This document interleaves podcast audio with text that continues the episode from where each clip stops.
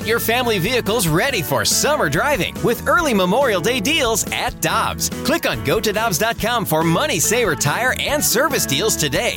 Dobbs, with 43 locations, real deals are always close by. Scoops with Danny Mac coming up at the top of the hour. We want to start with blues for Danny Mac because, if I'm not mistaken, 2003. Were you uh, doing? Were you still with the Blues doing stuff in 2003 yeah. when yeah. they had the three-one lead and everybody got the flu? Yeah, I believe Vancouver? I was. Yeah, yeah, that was bad. Every, three-one lead on um, Vancouver. Yeah, I think I was. Yeah, should have won that series. Maybe even won the Stanley Cup that year. But it was the flu. It was just one of those things. I think now I was. It's just one of those things. No, it's not. Well, it's a lot more than that. Well, they won a Stanley Cup, so who won the Stanley Cup? Last year, since the Blues won, I don't worry as much about oh, 2003. Yeah. No. Well, things have changed a little bit since then. Yeah, a lot has changed. Yeah, yeah. So, how was your weekend without baseball? We when we talked to you on Friday. seems like Friday, every Monday you ask me that, Randy. I know, but Friday, same old, same old, bud. We were we were really I, I, was fired up. Michelle was fired up. I know you were fired up yeah. about doing a game again. Yeah. Well, then here we go. same old, same old. Yeah. Um, it's unbelievable. Yeah, it just hasn't been great. Um, I just hope everybody's, like I said before, I sound like a broken record, but I just, you know, hope everybody's safe and healthy and, uh, you know, Cardinals get back uh, to playing baseball at some point. I, I don't you know, you, you can't guess when. It's an hour by hour thing, day by day thing, and um, you know, I think you just hope for the the today it's more negative tests, and then um, figure out when you you can get back on the field and get some workouts in. I would assume that Thursday would be in jeopardy to try to play that doubleheader in Detroit. It'd be tough to travel and then much less figure out your roster at that point. I would assume that the original guys that tested positive are, are shortly coming back uh, as long as they're healthy and have the two negative tests. And then you have the second round of guys that you got to start worrying about. And then you have the the confusion of what your 40 man roster would look like. And then you're going to Chicago. I, it's just, it's a mess. There's no, no other way to look at it. Dan, have you gotten to the point where you're thinking about the schedule as a whole, sure. how, how, they're going to do that? What's your thought process there? I, you know, I, I personally, I think it's going to be very tough to put certain players in jeopardy, especially pitchers, of trying to fit that many games in that short amount of time without them having some type of bullpens and working out in an, an official capacity. Now, I know that, you know, guys can throw on the side, they can play catch, maybe they can do some type of bullpen somewhere. It's not going to be at Busch Stadium, but I've said it before. I, I, don't think it's just it's not the same as being in live baseball action. Right. So, you know, if if you're a player or a pitcher, I, would be very concerned about getting into those games initially. And if you're Mike Shildt, I don't know. Maybe you, you look at it and you, it's like starting a spring training over again. You know, with some of these guys. I mean, if you're Jack Flaherty this Friday will be three weeks from the from opening night. So he hadn't pitched in a game in three weeks. You got to be concerned about that. Sure. You can't just throw him out there. So, and Daniel Ponce de Leon is the last guy that pitched on mm-hmm. July 29th, I believe, right? Mm-hmm. That's the last game right. that they played. how do you, so how do you figure out that you're going to play you played 5 games. So now if you're going to get a 60 game season in, which I don't think is reasonable they might, but it's going to be very tough to do that. Um, I, I'm just not sure how you play that amount of games, even with seven inning double headers, and trying to figure out all the pitching and double headers that get into it in what would be a, the time frame of roughly 47 to 48 yeah. days. It, that's very tough to do. It is amazing. Is that right, Randy? About yeah, 47, 48? Right, yeah. yeah. When you think about it, the next time the Cardinals could logically if we're complete optimists here, it, the the next time they could really logically get on the field would be Friday, and by then the rest of baseball will have played a third of their season, mm-hmm. and the mm-hmm. Cardinals will have played five games. It just doesn't seem to mathematically work out. And hey, if they have to wait a little extra time, and if they only wind up playing 35 games or something like that, I just want them to be healthy and get back on the field and, and be able to do what they love to do for at least a little bit of time. Well, I, I wonder if they're thinking and if the the thinking of the organization in Major League Baseball is to take the weekend off and then the following series off, which would be on the road, and then open up back at home. Now, I don't know that for a fact at all. I'm just thinking out loud and my, my personal thoughts here.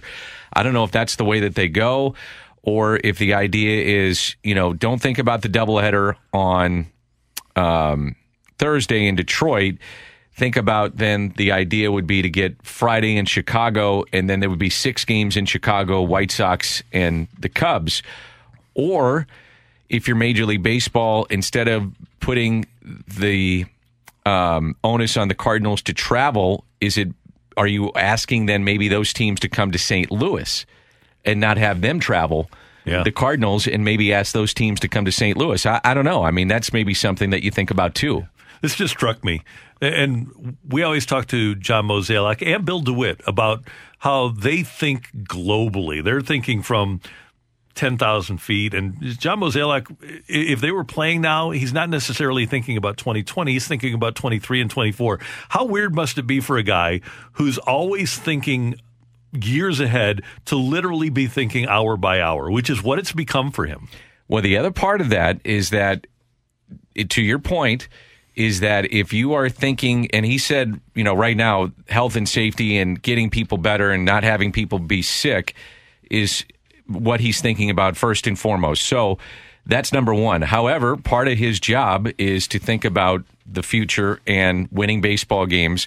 So if you have all these double headers, and let's just say, for argument's sake, that your roster is at 28 how do you cover the innings is something that he's got to think about, which means having enough pitching to cover all the innings, right? So part of that is what if one of my starters goes out in back to back games and does not pitch well? How am I going to cover all those innings? One of the things I've been thinking about is now I've got to go dip down into my satellite camp and go get guys. Well, who's on my 40 man? So thinking ahead to 21, 22, 23. That means starting clocks of other people. That Yeah. he does not want to do that. That's that is something that the average fan I don't think thinks about. It's it's you know a lot of people have said to me, "Well, isn't this why we have 60 guys and 40 man rosters and satellite camps?" Yes, it is. It was it was to, to protect if you had one or two or three guys that that contracted the virus, not 17 people and uh, what is it, 10 of which are players now? Is that what it is?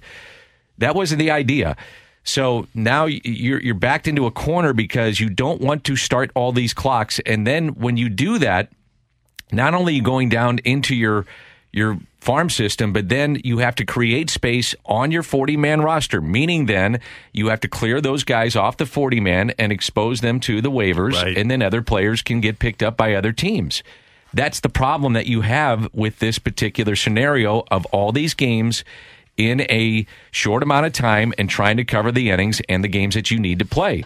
If you have, and it's baseball, guys that go out and maybe they have a bad day. So your starter gives you only two thirds of an inning. So the next guy comes in and he gets beat up, and the next guy comes in and he's having a bad day. And oh, by the way, we have another game coming up later with seven more innings to cover. Those are the things that you have to think about. There's so many tentacles to this about how this is all unfolded. And I want to circle back to one thing that we had talked about earlier, just about the mental toll that this has to take on these guys. You know, you're quarantined for six days. You're worried about your teammates' health, about your health. Then you think, okay, we're finally released. We're ready to go play baseball. And then you get word that you're not playing again and you're trying to stay sharp. But it's just this up and down and up and down. And I know that they're very mentally tough, but that's got to ha- provide some sort of mental fatigue for you. I talked to a few guys um, that were excited around the organization um, Thursday about coming back on Friday. They were like, okay, we got through the quarantine of Milwaukee. We got back to our families. We got back to a sense of normalcy of getting back on the field and playing. And they were, you know, working out. And uh, okay, now we're going to get into baseball. They were excited, Michelle. I mean, Yeah. the, the organization had a feeling of excitement. I talked to people that were getting ready for the game day experience, if you want to call it that, but back to their jobs of the, being at the ballpark that worked for the Cardinals. They were pumped up because also the Cubs were back in town, and they knew so many people were going to be watching the game on um, on Friday. So they get excited to produce the game. I'm not talking about the television side. I'm talking about the people at the ballpark. They were just excited to like, hey, let's let's really amp this thing up. Let's it's, it's exciting because the Cubs are here, and there was really a letdown. You know, the employees of the car. I mean, it was just yeah. They're frustrated, man. I mean, they want to do what they do, and we haven't been able to do it all year. And, and so it was just even from that perspective, and I know from the players' perspective and the organization's perspective of those that wanted to play the game, yeah, it, it's really tough to have that that letdown and then to have it again. So now here we are back to kind of ground zero and just waiting for negative tests and trying to figure out exactly what's going to happen for the next round of tests. And then that's why I think they're they're going to be overly cautious because I think they have to. To your point, that they don't want to have this happen again. And if it does happen again, then you really have to wonder: okay, if it happens again, what are we going to do? I mean, do we Yep. where do we go now? I mean, what's the point? Danny Mac coming up at the top of the hour. Next up, happier things. If the Cardinals do come back and play home games, are we going to see Doug the dog in the stands? it's coming your way on 101 ESPN.